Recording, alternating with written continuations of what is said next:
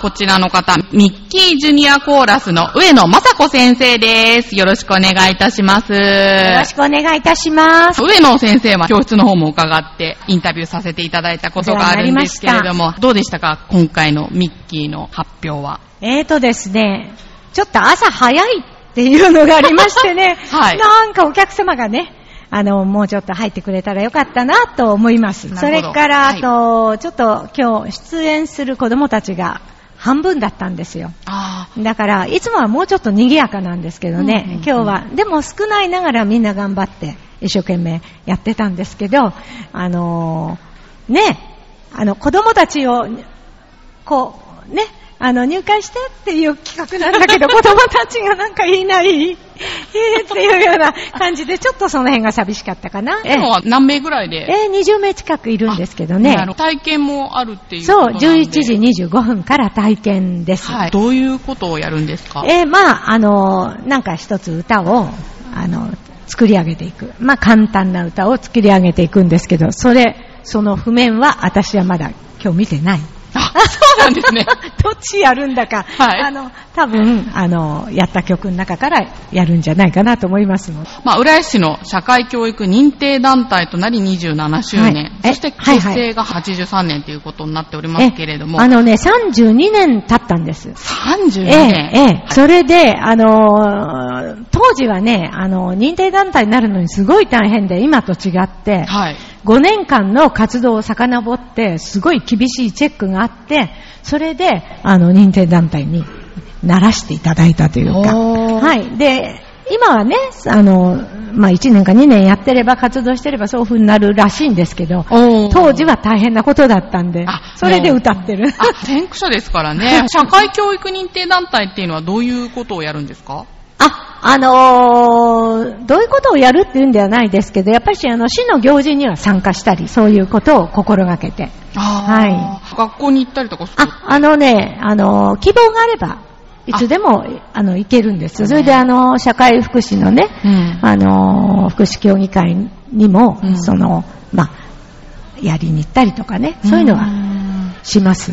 ホテルでのクリスマスコンサートっていうのも、はいこちらも恒例になってるとはい思うん、ですが。えーっと、そうですね。あの、去年オリエンタル、オリエンタルは毎年ね、はいあの、クリスマスチャペルコンサートやって、で、今年はね、あの、ベニシアンホテル、はいあの、えっと新しい、その、はい日比谷にある、あーあそこで、あの、オファーが。外国資本の、あ、すごいですね。はいやりました。どうでしたかその時は？あのーお客様がね、もう外人さんがもうぺったりして、もうニコニコして写真いっぱい撮ったりしてすごいね、あのーよかったです。うん、か。反響がね。あの、外人さんがすごく多いのでね、日本人と違って、はい。こうじゃないでしょ？ブラボーブラボーってこういう感じでしょ？お客さん、外人さんってね。だからすごく盛り上がって。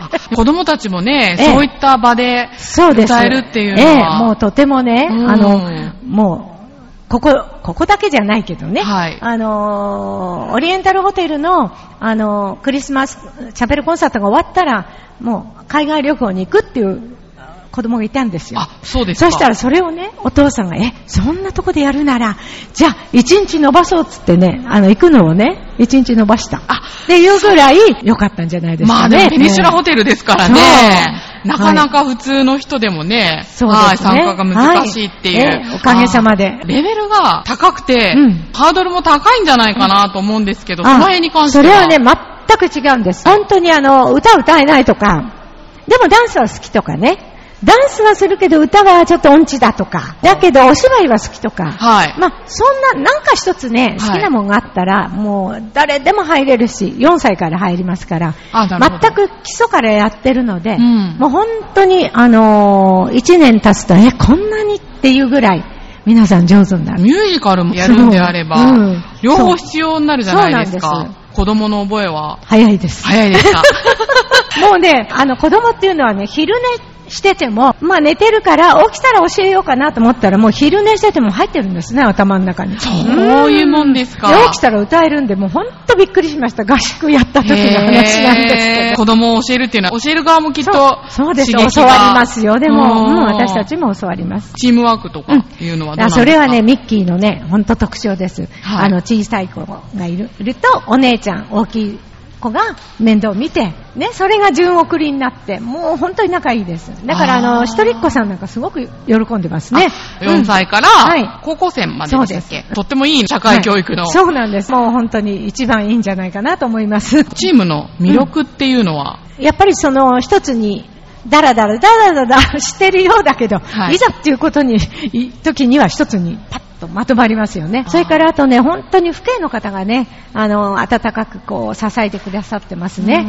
だから、そういうものが魅力かな。うん、で、あと、その舞台を経験すると、学校でもね、すごく自信になるらしくて、うん、あの、内気な子が、ちゃんともう、ご挨拶から、うん、ね、あの発表からできるようになるということもね、すごく宝だと思うんですよね。声楽科の講師の上野先生でした。はい、ありがとうございました。はい、ありがとうございました。